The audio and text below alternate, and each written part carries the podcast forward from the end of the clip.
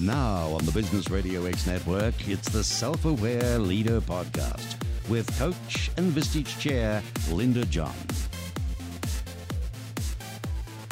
Hello, and welcome to another episode of the Self Aware Leader Podcast, where we sit down twice a month with successful executives and talk to them about their leadership philosophies, how they have risen to high levels of success, and how they are now leveraging their Enneagram power to continue their growth journeys. I am your host, Linda John, executive coach and certified Enneagram practitioner and we are broadcasting from the Tucson Business Radio X studios located in the Stewart Title Company building on Broadway Boulevard in sunny Tucson, Arizona. CEO Diane Kelly, owner of Sandbrook Group, is my special guest for today's Self Aware Leader podcast. Diane Kelly is the owner and CEO of Sandbrook Group, a life and health insurance company founded here in Tucson in 2005. Her specialty is working with small business owners with 5 to 50 employees, securing the financial future of her clients and their families, along with her clients' employees and their families. And since 2005, Sandbrook Group has helped thousands of individuals, employers, employees, and Medicare beneficiaries navigate the complex world of health coverage. Welcome, Diane. Thank you, Linda. It's a joy to be here, and I'm really excited to have this opportunity to talk to you and to the audience. Wonderful. Yes, we have been having a great time together working on the Enneagram, and we'll be getting into that in a little bit. But first, let's learn a little bit more about you and your business. You are the owner and CEO of Sandbrook Group, a life and health insurance company founded here in Tucson in 2005. Can you tell us more about your company and the services that you provide? Sure. For many years since I started the insurance business, I worked for somebody else, large insurance companies, other brokerage firms, and I really got to the point where I decided, you know what? I want to do it my way. Mm-hmm. And that kind of speaks to my Enneagram, I guess. oh, yes, that independence. yeah, solid number seven. I can do it better. so in 2005, I jumped ship from a uh, firm that I've been here since 1994, so that was about 12 years, just short of 12 years, mm-hmm. and uh, stepped out and went on my own. And what I envisioned is having an opportunity to really run things the way I felt they should be run and take care of my clients the way they needed to be taken care of. Uh, life and health insurance, you know, life insurance hasn't changed too much, but health insurance has changed dramatically oh, yes. over the years. Mm-hmm. So we've had to learn different things in different ways to help our clients, but we're very hands on with them. And I think that that's part of our success. Yes, that direct personal service that you're able to provide. And you're in kind of a busy season right now with your company, right? Yeah, fourth quarter is what I call our high holy season, where we are engrossed in open enrollment for a lot of employer groups. I just came from an open enrollment meeting for one of my accounts that's mm-hmm. renewing November 1st. Thank you. Great. And uh, yeah, and then Medicare open enrollment started on October 15th and ends December 7th. So if they don't make a change then, a lot of times they're locked out and they're stuck with whatever they've got. So it's really mm-hmm. important to review.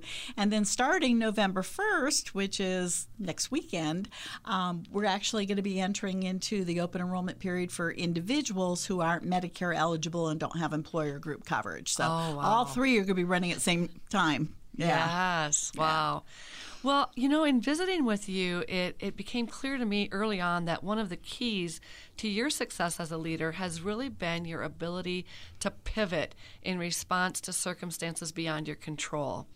What have some of those key moments been in the evolution of your business, and what have you done to pivot successfully in those situations? Well, I think at times I was stuck like a lot of my colleagues are, where they're doing the same thing they've done for 20 years and not getting the same results because the markets have changed. Right. And people's viewpoints have changed of what they want and what they need. So I started taking a hard look at it. I think that probably Obamacare that started in 2014 was the starting point of going, oh, I better do something different. Yeah. And in 2016, I actually had the opportunity to sit with a business coach in a large group of entrepreneurs from across the country. And I never considered myself an entrepreneur, I was just independent. And uh, thought you know, if I don't do something different, I won't have a business. So I started looking at some other options of how I can better serve my current clients, add value to them, oh, and increase my revenue. so that's kind of how that came about. That minor detail there. yeah, Yeah. minor details, right. Yeah. Do you consider yourself an entrepreneur now? I have to. Yes. we have an entrepreneur's creed that we say at the end of all of our mastermind meetings. So that is emblazoned on me now.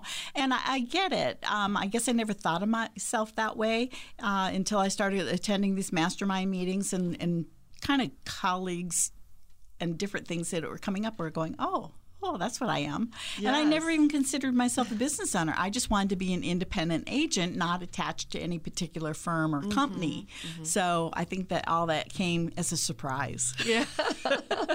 well, I mean, it, I, from my perspective, you definitely are an entrepreneur, especially because when you think about entrepreneurs, they have to be creative and flexible and the ability to pivot you know in response to market trends and things outside of their control and it's one of the things that struck me about you right away and i know that probably i'm guessing because the global pandemic is impacting every organization and business. I'm sure you've had to do some pivoting now. too. Major pivot again. Um, in my particular case, it hasn't really affected our products or services as much as how we do business. Okay. So for me, I love being out there meeting people. I was always out networking two, three times a week, you know, elbow to elbow, meeting different people, talking to them a little bit about what they do and, and telling them a little bit about what I do. And obviously that changed like overnight. Right. In fact, I was actually at a mastermind meeting in California when everything started shutting down, and I hightailed it back to Tucson. And oh. fortunately, because we had shut our brick and mortar office down in December, all of my team were already positioned at home, oh, Okay. and we're already working from home offices. So that was one thing that we didn't have to contend with Yeah. but then we had to figure out how are we going to market ourselves how are we going to get word out that we're here Mm-hmm. and uh, that's when i started doing online videos and joined some other groups and it's just been a constant learning curve but i, I really like learning new things even though Yes. it's frustrating sometimes yes, yes. I, I, I know we've talked a lot about that, and a lot of it is in the realm of technology now. Yeah. You know, where a lot of our um, new focus of marketing and connecting is being done through technology. Yeah, fortunately, we already had a Zoom account set up, and I was pretty familiar with that. Uh, but of course, that has morphed too, and now we can set up rooms and all this other type of stuff. But um, yeah, so it, it's been a learning curve. It's been a little bit frustrating because you want to see instant results. At least I do. Of course you do, because patience is not one of the strengths of the Type Seven Enneagram. not one of my virtues, and uh, I'm very results oriented. So if I'm not seeing instant results, I tend to say, "Well, that's not working." But I have to give it time, and I've I've had to learn to work these things out and change what's not working, but keep what is working. And as an aside, I will also let you know, if we haven't talked about this yet, that um, one of the most entrepreneurial types on the Enneagram is the Type 7. Oh, That big picture thinker and creative and just sort of willing to take some risks. yeah. Well, I had people when I left my other firm go, "Oh my gosh, I can't believe you did that. You're so brave." and I thought, "Well, what's your problem?" you know, you could do this too. And and a couple of them had husbands who were supporting them and making really good money. So it wasn't the money; it was Yeah. just like, just jump ship and do it. Little caution going on. Yeah, yeah, but mm-hmm. I, I love coming up with the big visions and I, I like picturing it. I just don't like executing. Yes, because the details, again, Yeah, those are yeah, best for others than Type 7. I kind of like that uh, Star Trek thing of uh, the captain saying, make it so. I love it. this is what I want, just make it so. Well, you and I share the same type, so I completely relate to that. I know.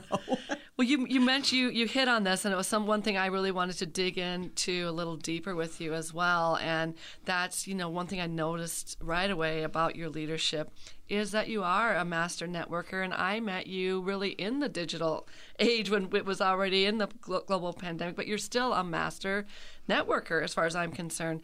Tell us more about how your love of connecting people and ideas contributes to your success? I think that part of the new program that I set up, I call it Fresh View Business Solutions for the small business owner, is really about connecting them to other services and resources that are outside my realm. So I've taken that whole concept of connecting them, say that they need a banker. You know, we went through this whole paycheck protection program, and some were with banks who frankly didn't care about small business. So I was directing them to local banks who I knew would help them. Um, if they need an accountant, I like to refer them to an accountant. And I have my people that I work with, and I give them a couple different referrals, and they can find out who they work with uh, yeah. best. And, and I get a lot of joy out of that when I see the connection. Yeah. I mean, it really is about joy for you really when you is. make those connections yeah. with people and and you're very outgoing and you i can tell you just are sort of um, energized by uh, human interactions and it has to be fun. I used to say to my husband, I'd say, Well, that's not fun. He says, Does everything have to be fun? I said, Yeah. and now it makes sense when we look at the Enneagram. well, and, you know, we are getting ready to shift into our work together. Uh, as you learned about your Enneagram type and the strategies to support your success. Um, so, we are going to be talking a lot more about your type, all of the strategies that you've learned to uh, hold on to the strengths of, of your type, but also strategies to sort of downplay the challenges by integrating into some of the other types. And as we talked about with the Enneagram, we all have some of all nine types in our personality, but we have a home base that we start at. And we're going to talk a lot more about that when we come back. And we will be right back after a short break.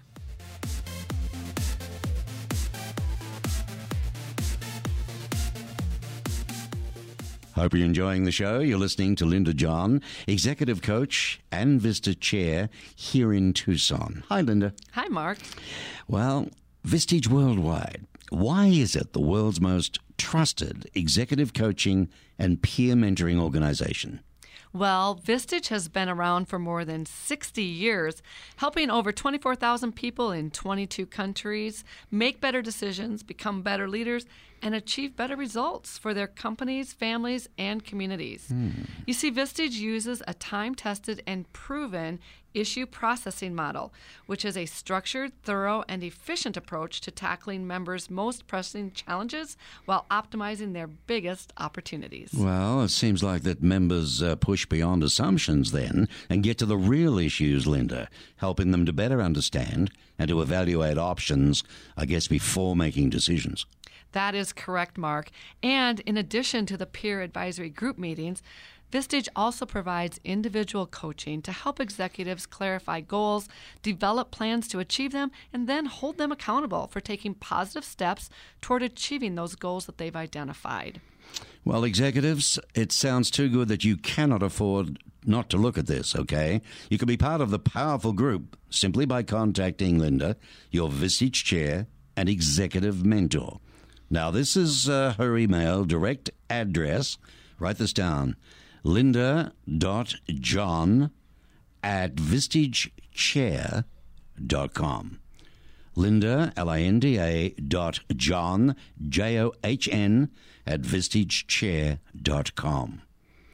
And then, Linda, what happens? And then next, we will talk about your vision for what could be and get you on the road to becoming a better leader, making better decisions, and getting better results for your business, family, and community. Linda.john at vistagechair.com. And we are back and we're visiting with Diane Kelly the owner and CEO of Sandbrook Group, a life and health insurance company founded here in Tucson in 2005. Diane, you and I have been having a good time coaching together using the Enneagram strengths based assessment tool. And we are ready to shift our conversation more about the Enneagram.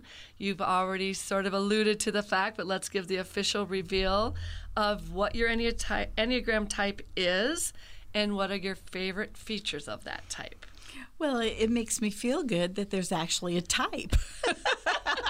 I, you know, no one wants to think that they're an island all to themselves. And although I work really well with other entrepreneurs, and now I know why, because most of them also fall into that category, or very closely aligned with that. Yeah. So that makes me feel like, oh, now I know why I like my tribe, right? Your tribe. That's I a did. good way to put it. Really. Yes. And, yeah. uh, you know, like I said, I was in California this past week, and several of us got together, but we're not telling anybody about it. But anyway, we got together, and we're literally hugging and jumping up and down. We're so excited to see each other. And, you know, you don't see that in a lot of business groups. Yeah, but um, so yeah, great. so I, I love that aspect of it that I, I'm aware that that's who I am, and I don't have to, you know, downplay it. Right. It, it's not all bad, but there are some areas I have to be careful with. Well, we'll get into those in a minute. But your type is the type seven, which is known as the enthusiastic visionary, sometimes known as the entertainer, but really it's about that big picture vision, future oriented, positive, um, joyful love and approach to life. Um, not real patient necessarily, but it's it's about motion and doing and really having these ideas and wanting to move forward with them quickly. So, of those things, what do you resonate with most on those strengths of the Type 7? Well, I love being the visionary, and that's something that I've learned more through my masterminding. I never knew what it was called or had a name for it or did it deliberately. It just kind of floated around out there. right. And now it's more intentional where we set time aside to actually look ahead. Where do we want to be in a year, two years, three years? And Right. number two, how are we going to get there? So it really does help focus, which is, again, one of the lacking things. so, you know, it helps to sit down and, and look at that visionary. Um, as far as the connecting, like I said, I, I love doing that. So that just kind of. Uh, solidified my, my viewpoint of how I can help people by putting them in touch with other people. And of course, as a master networker, people like that. Oh, yeah. And they're they're going to be very grateful when I'm able to match them up with maybe a potential client or a resource that they didn't have, and that all comes back. Yes. So one of the other organizations I belong to, their their philosophy is givers gain, and uh, we also read a book called The Go Giver by Bob Burg, and I don't know if you're familiar with that. Yes, but it's yes. all about giving, and Yes. if you give, you'll receive. Yeah, and it's not necessarily direct, you know, quid pro quo. It's it's basically you give um, willingly, unselfishly, and it comes back in some way. And you know, I I moved to Tucson just in the last few months. You were one of the first people I met, and you immediately moved into connecting me with different people and different groups, and then. As I participated in those, the people there started connecting me, and it's just amazing how that network does explode so quickly. And I think Tucson is kind of unique in that regard. I think that that, is really how this community works. And um, I don't think you find that in a lot of areas. I know it wasn't in Phoenix when I lived up there, not to this extent. And I came from a smaller community, and I would say it was like that, but I was not expecting it in Tucson, which is about 10 times bigger than the community that I moved from. And I felt, I have felt extremely welcomed and um, embraced really into the business community and the community at large. Why don't you go ahead and give a shout out to some of those networking associations that you like the best? Well, definitely Stacy Fowler and her Tucson Business Networking. Uh, she does an awesome job. When things were open, we'd have over 200 people at an event, and it was just kind of the highlight of the month. We do it once a month, and now that we're in a different situation, obviously we had to curtail it for a while, but we're moving back into smaller groups. And actually, in some cases, I like the smaller groups because they're more intimate, and then you get to dive a little deeper with the people who are there. So that's been good. Um, I recently rejoined a BNI, which is an intentional networking group. Um, I had been a member for 14 years and for various and sundry reasons had left, but now I need referrals. And so I rejoined BNI. Um, I'm a member of the Marana Chamber, and we've um, networked with the Oro Valley Chamber, Tucson Metro Chamber, all of those. Uh, opportunities and then i'm also a a plus accredited business through the better business bureau who also used to have networking events so, oh my gosh. yeah That's so great. some of them are, are back in, in you know meeting but others are still not Yes, yeah, and and a couple of these that you have mentioned, I've already started to participate with, and it, they're just fantastic organizations. Absolutely. Well, back to the Enneagram, I always like to say that, you know, um, one of my favorite things about the Enneagram in general is it's a great, it's a powerful tool for self awareness. And there was a recent research study done by Cornell University indicated that the top leadership skill for organizations today is self awareness.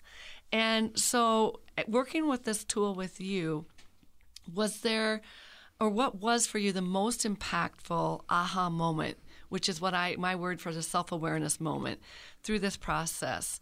And how did you leverage that for your own personal growth? Well, I think for me, what really helped is seeing where my strengths are not. yeah because it also showed me why I connect with certain people and don't connect as well with other people, where the mm-hmm. communication just seems off. I say one thing, they say another. I'm like, what? right you know, and and I think that that's been very helpful because there's people with all different capabilities and, and fall in different slots and i have to be able to get along with everybody Right. so i think the awareness of who i am and not everybody is like me yes that's a that's a big aha yeah, yeah.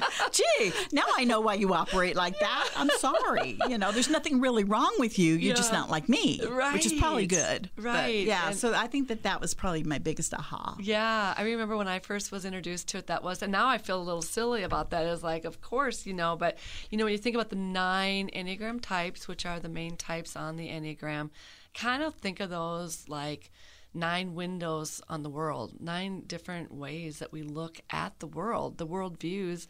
And then when you really combine that next level, which each of the nine types is flavored by one of three subtypes, which makes you know uh, a, a main type look very different. So then there's 27 different windows on the world, and so it is nice to um, have that awareness and understand it. I, I, for me, it was more about empathy, like, and I was more, I felt more. Like forgiving or understanding of others, knowing Accepting. that, accepting. Yeah. And I think that some of this came too late for my poor deceased husband because oh. now I understand him better. Oh, right? wow. But in Yes, retrospect, yes. there's nothing I can do about it now. I said, oh, that's why we're on the different pages. Yeah. Well, you know, same thing. The comment he made me, does everything have to be fun? right. Yes, I know you've you've referenced him several times in our conversations of understanding now some of those things through the different lenses and how that really mm. made sense for you. And I think it can help in a marriage. I mean, it's not just business relationships; it's personal relationships. Absolutely. You know, I, I look at it differently now. It's funny. My daughter and I are talking, and I was kind of explaining this to her. She goes, "Yeah, yeah." so I'm pretty sure she's seven, close seven, and yet, you know, other people in the family are different. And Right. it, it, it's kind of fun to figure out oh you must be this Right. you know? And now i know that. Yes. you know so it takes the pressure off of me of trying to figure them out. Yes, I, I love that. It's it's it starts with self awareness, and once you've got that, then it's other awareness, and so then it's it, you feel more accepting of these other ways of looking at the world, forgiving and forgiving and accepting. Yes, all of that.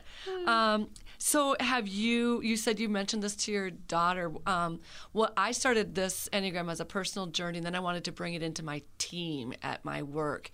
Have you been sort of observing enneagram styles at work since we've been working together? Yeah, absolutely. We had done something not quite this in depth as the Enneagram, but we had done uh, something called Bank Code and had done it for the whole team. And we just kind of went, oh, because everybody had an aha. and it just kind of told them, you know, if they were, you know, really detail oriented or like me, not action taker and nurturer and all that. So we had a kind of a, a light Yes. viewpoint. So it would be nice to go deeper with them. And I think it's really good for them to also acknowledge their differences and how they operate because then they're going to all work better together. That's exactly what happens. Self awareness, followed by other awareness, followed by team connectedness, is really Right. the pathway that I found happens through through through these um, th- through the work with the Enneagram. And what I've come to accept, and this is part of that forgiveness, I guess, is that we need people who aren't like me. Absolutely. I need the detail oriented people. I need the people who like doing the, the numbers or like sitting there playing with Excel spreadsheets. I know, and and that's not that's not going to be the love of the type seven, but it might be of the type five, the quiet specialist. And Right. uh, when we do work with teams, we're always looking for diversity across the enneagram. And and what where are the gaps? Like what types are missing? Because the more diverse your team can be with all of the types, really the more connected. You know, and there might be times where a certain uh, type is needed more than you know in high tech or like you said uh, financial services you might have more of one type And this could be really powerful when you're trying to hire for a position. If you have that position spelled out and you can match it up with the type of person that you need, Yes. I think you're going to be 10 steps ahead in the interview process. As you look at gaps in the team that's something that I've seen CEOs do all the time is where are we going to find our type four or our type three? Um, but um, a lot of times also you can discover those strengths through the integration process where once we're in our type, and we're going to get to some of the challenges of type 7 here in a minute but you can learn how you can offset challenges by integrating into the other types and a lot of times people will see the opportunities to fill gaps by the integration to people's growth areas so well let's go there let's go to your challenges Okay, yeah, I of like the type challenges, 7 not weakness. challenges yes and every type has strengths and challenges True, so very true, yeah. what would you say have you found to be the the most significant challenges that you relate with? I would have to say patience and focus. Yes. You know, so for me, my mind goes 58 miles an hour. Sometimes it's hard to shut it off, and I'm jumping from one thing to another, and then I don't follow through. Uh-huh. So I think that pulling back and just saying, just do one thing, you know, multitasking is overrated. and I saw a post today on Facebook. Somebody was talking about multitasking, how bad it is for us while she was doing two or three different things. Right. Right. You know, and I think that this this life that we have now, especially with everything that's changed and everything, um, people are, are trying to do a lot Yes. because they feel like they have to keep moving. At least I do. Yes. And it's hard to stop and just go focus. Right. It, it's it's all so the, that and that's an integration strategy that you've developed probably far far before we met and talked about the enneagram but now there's a common language for you to know what's going on and for the seven it that's in the thinking center and so a lot of it is thoughts and ideas going around in the in the brain um, sometimes the term monkey mind can be used. and so the strategy that works well for that for a type 7 is to follow the line of release or growth to the type 5, the quiet specialist, where you kind of can have more spacious thinking and calm down those fast thoughts. Yeah, and I find that changing my environment helps Oh, with wow, that. that's great. So I, I call my patio my second office. I love it. So a lot of times I just have to get out of my office office and take my laptop out on the patio where there's nature and birds and Yes. other things, and that helps me just calm down. Yes. I also have a good friend, Jen Dial, who does meditation. Wonderful. And uh, she was especially helpful to me um, after my husband's passing and helping me learn how to meditate deliberately Mm-hmm. and to calm those things down. So she's given me a lot of processes, and she has this whole library I can access when I need to. Yes. So, um, you know, again, resources, right? Yes. Yeah. And, And people. when you go so those are two specific and wonderful strategies for being able to quiet that mind down the meditation and being one with nature even if you're still working you're in a different environment that brings probably peace and joy to you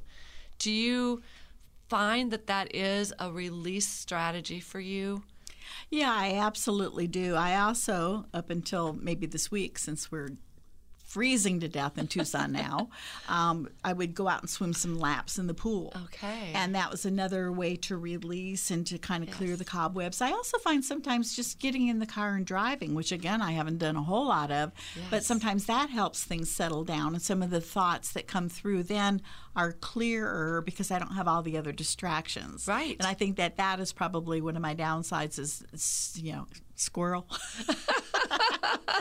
oh, Yeah. There's that. Oh, Right, that. right. So, um, yeah, I think that you know knowing that is Yes. really helpful, and then finding ways to not control it, but to tame it.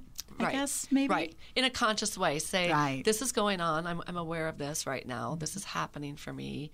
And I'm going to kind of self coach right now. What what do I need most? Yeah. And I, you know, one of the things that you're, as I'm listening to you, um, there's three centers for everybody. There's the thinking center, the feeling center, and the body center or the doing center. And they're expressed at different levels.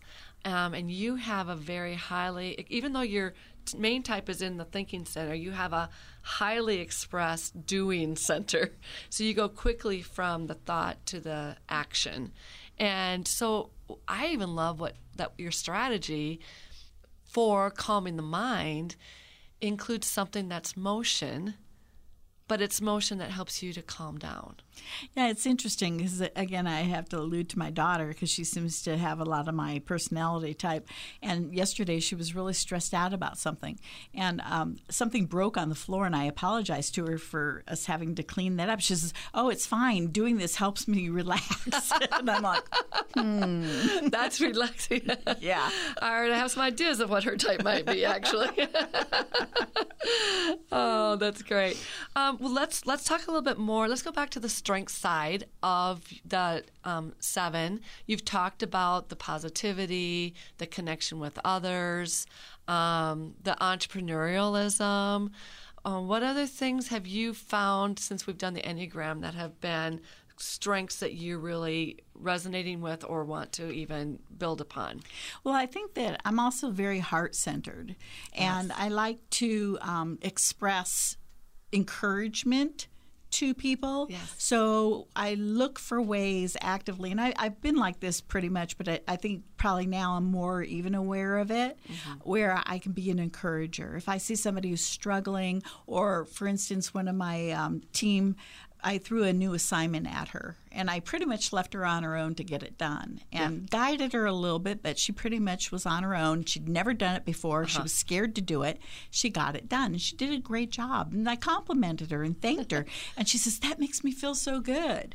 You know, oh, so, it's those simple things that I can find, whether it's my team or other people around me, Yeah. to compliment them on. And I think everybody needs that, especially now. Yes. You know, so I really like being an encourager. Yes. And if I can encourage somebody to follow their dreams or to change up their life as trying to counsel a granddaughter yesterday with a relationship situation said, you know, you don't have to put up with that. You know, she goes, yeah, you're right. you know, that Right. just just feeding them the positive, Yes. and helping them know that they're not alone and that somebody else gets it. Right. I think that's really important, and I think that that's probably what I've pulled from so much during this COVID situation where Yeah. people are struggling. Yeah, and I that's that's a really great point. And you, when you talk about the three centers, um, if you think about, especially in conflict or disagreement, um, if you think about the concept of ready, aim, fire, ready is the heart center. So you start with the heart and the emotion is exactly what you're talking about. Is I want to encourage and give got good feedback and all of that. Um, and, and then aim is the thinking center. What are the facts and the data about this? And then fire is the action and the doing. But thinking about approaching a conflict, especially, especially today where there's a lot of divisiveness, balancing all three of those and and you know how easy it is to just forget the heart part and so i've been i've been really sitting a lot lately with start from the heart um, and really i i don't tap easily to my heart center but i have worked hard on that and i learned i've learned that it helps a lot to start with empathy and where someone else is coming from and then taking that guard down to go into then the facts and the information before you go into the action. I think we all need more of that. You know, instead of shooting each other down Right. when you don't agree, say, "Oh, you know, I want to understand why you feel that way Yes. or why you think that way. What what's your end goal?" Because a lot of times the end goal is not dissimilar. Right. You know, people have a, a passion or they have a feeling or they have a goal that they want to see for Mm-hmm. themselves or their families or the country as a whole. And really, when you boil it all down, it's pretty much the same. Right. You know, they want to see people taken care of. They want to make sure that we're, you know, financially sol- solvent. That'd be Yes, nice. right. Um, you know, things like that. But um, how you're going to get there How you get there is a different path. Yes, but in the end, um, you know, especially if it's family members or coworkers, in the end, you might have a different view about how to get there. But it doesn't mean that you like them less or love them less. And to be able to express that as part of that conversation, I think is really important. And I think as a leader, you have to not think that your way is the only way. right. That they might come up with a better solution that you hadn't even thought about. So, I'm always open to that and I'll listen to that, even if I think, well, I don't know that that's going to work. I want to give them the free reign to do that because that's what their growth is about. Right. And I don't have to dictate everything. I am not a micromanager, that's for sure. Right. Well, I think that's one of the gifts of the Type 7, too, is you are able to sort of be uh, flexible and big picture oriented and, you know, um, welcoming of multiple ideas. And so I'm, I think that's a gift of your type that you are, I'm sure that makes part of um, your your team working there. I'm sure it's part of what makes them love that because they know that their ideas are going to be heard and considered. And at some point, you have to you have to make the final decision. Right. You know, and if it's something I feel really strongly about, I will tell them. You Right. know, in this particular case, I really feel that we need to do X. Right. Um, very honestly, that doesn't happen very often. Um, you know, a lot of times I'll I'll execute the order Yeah. and tell them to make it so. Yes. How they get to make it so is up to them. Yes. As long as it as they get there. Yeah. Yeah. Yeah. Um, so that leads a little bit also into your wings.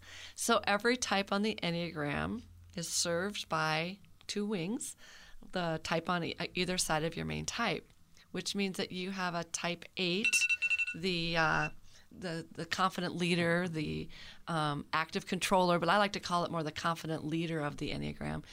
Um, how do you see that showing up for to help your type seven? Well, I think that a lot of what I've had to do with my team through all this, when everything started shutting down and, and they were scared or worried or whatever, is to reassure them. Yes. You know, so I kept them in line with the process, said, you know, I've applied for the Paycheck Protection Program that's going to pay your payroll. Nobody's going to get let go. You know, just Right. reassuring them from that standpoint. And I think that as a leader, it's my role to make sure I come alongside of them and tell them what's up. Yes. And I don't believe in keeping secrets. If if things need to change, I'm going to say something. Right. If um, you know, our revenues are down, I'm going to say, okay, team, you know, this is what I want to do. This is what I'm going to do. This is my role. This is what I need each of you to do to help me get there. Yes. And I think that when you pull them in and they feel like they have a vested interest because everybody's going to benefit, Yeah. then they're more willing to be a team player. So true. So that that type 8 confident leader really serves you well as a business owner and CEO. Yeah, and one of my my team members had to call me on something, Oh. and um, we had just gotten off of a, a group meeting on Zoom, and I guess I said something to one of the salespeople, and she felt very uncomfortable with what I said or how I said it, and she called me on it. I said, "Okay, I appreciate that. Um, however, I was trying to put them back on track. I felt they were going off track, and we were running out of time. Okay. And I said, okay, I appreciate it. She says, thank you so much for listening to me. Like I was going to be mad at her or something, you know? yes. And, and I really took it to heart that this hurt her. So Yes. I didn't want to hurt her. Yes. But then I had to go back to the person that she felt was hurt in the process and say, you know, I'm really sorry I had to cut you off, but we were running short of time. Yep. Your ideas and what you said have value. Yes. And we'll we'll explore that deeper when we have more time. So that, that. made her feel like something positive was said to the other person, and then Yes. she was okay. So we'll get back to the other wing, but I'm going to take a little detour because of that story. Mm-hmm. I have a question for you, Diane. Were you feeling stress in the moment of that? I was feeling more upset. It made me really sad that I made somebody feel uncomfortable. But when you were in the Zoom meeting and you were oh. saying the oh thing, yeah, yeah, yeah. you were Yeah. that was stress. Yeah, because we had another speaker coming on. Yes. And I had to push it along because if we didn't, we weren't going to get done with what we needed to do Yes. before the next program came on. Yes. So, yes. So what happens under stress for each of the types is they have a line of stress, and for the type seven, they go to the unhealthier version of type one, which is the strict perfectionist. Okay. And they become sort of rigid, and- Controlling. and, controlling. and it sounds to me like that was what was going on in that moment. Yeah. And what strategy you used automatically, and we call it the stretch strategy. So if you're going through the line of stress to the unhealthy version of that type, mm-hmm. and you catch yourself or somebody brings it to your attention, you have the ability to toggle up, stretch to the healthiest version of that type. Yeah. Which is for the- the strict perfectionist, it's the improver, it's the true north type. It's the what's right, what is right in the situation. And what you did was you accepted the feedback from the employee. You went to the other person that felt bad or that you had, had a stressful interaction with, and you made it right. Yeah. I, I couldn't um, I couldn't sleep if I didn't. Yeah, You know, and that would have kinda- bothered yeah. me. It would have bothered me that she was uncomfortable. It would have bothered me that I may have said something sharp or Yes. unkind to the other person or cut them off and make Yes. them feel less than valuable. Right. Because I never want to do that to somebody. And and you're right. You know, I was under stress to Mm-hmm. kind of get the show moving along. and didn't Right. didn't want to dive into the deep details No, at that at that particular point. time, but I could have done it a whole lot differently. Yeah, and that's great self awareness, self correction, um, self coaching. You didn't even know the Enneagram then, but you did it. Um, so that is really a great example. And I want to point out one other thing is that the type one uh, t- uh, sits in the body center or the um, you know action center. And when you said I couldn't sleep. Um, a lot of times people say it's just a gut twist. It's like it's a physical thing that happens. It's your body informing you that you have to make this right. Yeah. And that's what happens in the type it's called a conscience. yeah, exactly. Some people don't seem to have them, but okay. So I love I love that story and kind of being able to explain your type 7 and what happens in that situation. You also have a second wing which is the type 6 wing. The type 6 is the loyal skeptic and at their best, which I'm assuming that's kind of how it's serving you, it's um, sort of assessing risk. It's sort of looking at these great ideas and doing a reality check. How does that resonate with you? Do you see that happening for yourself? Well, I do assess that. Sometimes I, I I don't throw caution to the wind. I take what I say is calculated Mm-hmm. risk. So I've looked at the upside and the downside. If the upside is better than the downside, then I have to move forward. Yes. If the downside is is stronger, then I'm going to have to find another way. But then that brings me back to the drawing board to go. What my husband used to call it a workaround. This is what's the workaround? That's the seven again. okay. Well, what's the workaround? So I have to figure out how to work around Yes. it or what what's a better solution. Yes. And that's really where my mastermind comes into play too, because we can throw these things out to the group. Yeah. And say, okay, the oh, X, Y, yes. and Z and get feedback from everybody and, and lo and behold, you're gonna get maybe seven different responses, but one of those is gonna have that nugget that you needed. yes, yes. Having that um, CEO peer network is what I think is kind of what you're talking about with the mastermind group, Yeah, right? absolutely. And get that best thinking, and they don't have necessarily. They, they can approach it objectively. Right. They don't have. They don't have the taint that I have on it. Yeah, exactly. Yeah. But they still have your best interest in mind. Exactly. Um, and they Or they may have been through it. uh, they may have been through it before. you know so why not draw on experience instead of recreating the wheel Right. you know say Right. has anybody ever blah blah Yes. you know and you'll get oh yeah The, we talked a little bit about about the heart center, but the other um, strategy that's available to you is each of the centers has a, a type that's most dominant, and for you it is the seven in the in the thinking center, the eight in the action center, and in the heart center, it's the type three, hmm. the competitive achiever. Uh-oh. And you did have some thoughts on how that shows up for your type as well. Yeah, yeah. I, one of my biggest issues is comparing myself to the other CEOs. You know, like they ah. blast out, "Oh, I just got this million dollar contract," and I'm going, What's wrong with me? exactly, exactly. Or I'm not doing mm. enough, or I'm not good enough, or you know, everybody's moving ahead and I'm not. You know, so I had to kind of take myself mm-hmm. off of that, and even not look yeah. Because I can't ignore it and then it just eats away at me and then I, I start feeling down on myself and I mm-hmm. just have to pull myself back up by my bootstraps and say, No, look at everything you have done. And my coach is really good about that. She'll say, Okay, if you're feeling like you haven't done anything in the last nine months, I want you to start with January and write down everything that you've accomplished since that time. And by the time you get done, you got a yellow tablet page full and you're like, Oh, I've done all that, right? But sometimes you just need a reality check. You do. You I, I love that strategy because another thing with sevens, we're we're moving so fast. We sometimes just don't take a break to celebrate the success. Exactly. Exactly. You're just on to the next thing. yeah, yeah, yeah. Um, and the other thing that I'm going to say about your type three, the competitive achiever showing up, is on the real healthy side of that.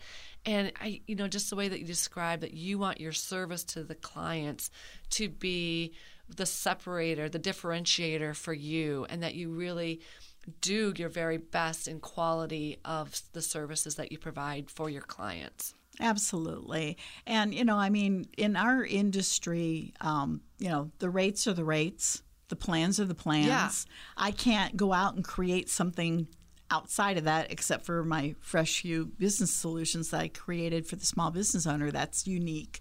But, you know, when you're quoting health insurance or life insurance, it is what it is. Yes. So anybody quoting the same type of plan with the same carrier is going to get the same rate. So what uh-huh. can I do to differentiate myself? Yeah. And I think that we've done that really successfully over the years.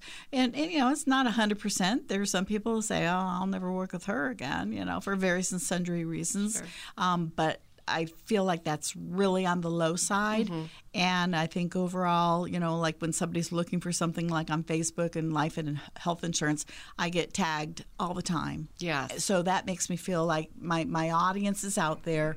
They appreciate what I've done for them or others. Right. And they're not afraid to step out and recommend me. That's awesome. And I, I suppose word of mouth is a big part of your success. Huge. You know, I think t- back to the beginning when we were talking about, you know, kind of your courage and your bravery. This is a, a lot that you've done to just build this business on your own as a owner and CEO with a, a team and being able to pivot through all of that. You know, how has being your, you know, you said you wanted to be your an independent um, business owner. How has that really helped you with your business? Well, when I first left corporate America, it was just to do that, to leave corporate America and to because I had all these ideas and I wanted to execute on these ideas and they they wanted me in this box, right? Right. And I didn't fit in that box. Yeah.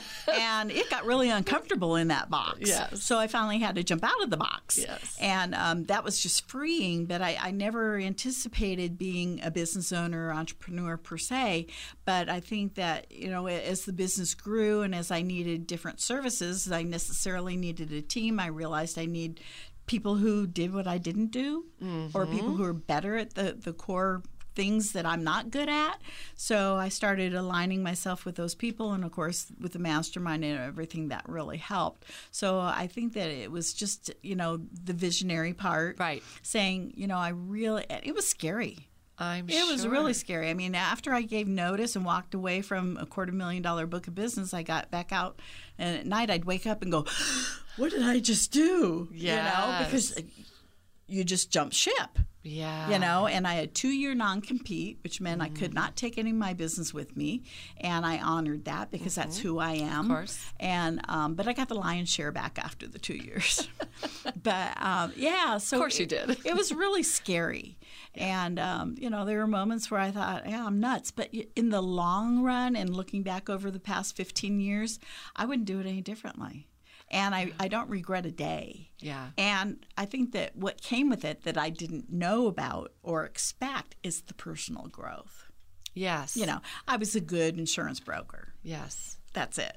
Yes. But all these you're- other things had to come with it. Yes. With the leadership and with building the team and finding the right people and making sure I'm the right person Right. for my clients and for my team. Would you say that you're uh, you have a love of lifelong learning? As well? Absolutely, Yeah. absolutely. Um, although sometimes it's very frustrating, especially when you talk about technology or marketing, which I've had to learn now Yes. because we've never had to do outbound marketing, and now we have to learn, you know, content marketing and video marketing and different styles and how to market on LinkedIn. Oh my gosh. Um, and I, I that's still my not my strength but i'm learning what i need to learn to be able to offshoot it on people who can help Right. you know and Right. it, it's expensive Wow. This has just been such a fun conversation. I'm going to use the word fun because I know we both connect with that word. Really a fun conversation. Um, we're getting close to the end of our time to discuss this, but I do just have you, as if we've, you've reflected on our work together with the Enneagram, have you given thought to what the future holds for you personally and professionally of how the Enneagram is going to be used by you and in your life? well like i said I, i'm really interested in, in uh, doing that for my team. Um, not only for my sake but for theirs and for the team as a whole. Uh, we have a, a great team. I'm really proud of all of them. They all have their own talents and abilities and i appreciate them for each of that. Uh, i can also assess what their weak areas are. And if i see somebody who's struggling and something isn't really up their alley then i'll shift it over to somebody else in the team if we have them Right. who is better at that because I don't want them to get frustrated Yes. and feel like I can't do this. Right. You know, I want them to, to feel like they can use their strengths and their abilities to the best of their ability. Yes, And right. grow too. And I think that that's probably one of the things I've seen in my team members coming back and saying, oh my gosh, I've learned so much, or I never thought I could do this Yeah. you know, and doing it. Like the, the one gal who was our receptionist, when we put her on the phone, she was scared to death. she was afraid to talk on the phone. You can't have a oh. receptionist who's not answering the phone. Yes. So we worked with her, and she took copious notes. She's the one that had to have everything all detailed and written out Yeah. Uh-huh. script wise. And by the end of the season, she was on there laughing and joking around with the clients and comfortable. And that- some of that heart center is coming through in that too, where you're just be- believing in them and helping them gain their confidence, and Yeah. they, you know, knowing that that for them to know that there's a safety net there, Right. that you're going to support them. Right. Diane, if people want to connect with you, what are some of the ways that you would like to have them reach out? Well, I'm told that I'm all over the place, whatever that means. So we we are on Facebook, and uh, it's a Sandbrook group, or you can just put in my name, Diane, and it has my maiden name in there, Schmidt Kelley, K E L L E Y. And uh, we obviously have a website, sandbrookgroup.com, and we're you know we're on Google. If you Google us, you'll find us, and we have reviews, which I'm very proud of. Yes, you have a lot of Yeah. five star reviews. Yeah, I we've checked got that out. five star reviews, and Yeah. uh, we are actively soliciting those from our clients. And one of my clients says, "Can I give you ten stars?" I said, "Well, have your husband do f- five, and you can Yeah. do five. And she goes, "He won't do it." I said, "That's fine. I'll take your five. Yes. but uh, Oh, yeah, that's so fantastic. we're we're very proud of that record and uh, looking forward to more growth. Oh, that's fantastic. I want to thank my guest, Diane Kelley, owner and CEO of Sandbrook Group, for sharing her leadership expertise and Enneagram experiences with us today on the Self Aware Leader podcast, where we talk about leveraging your Enneagram power to support continued leadership success. Diane, congratulations on all of your current successes. Best wishes to you as you continue to grow your business with your ability to pivot for positive results. And I want to thank our podcast audience for tuning in to another episode of the Self Aware Leader Podcast.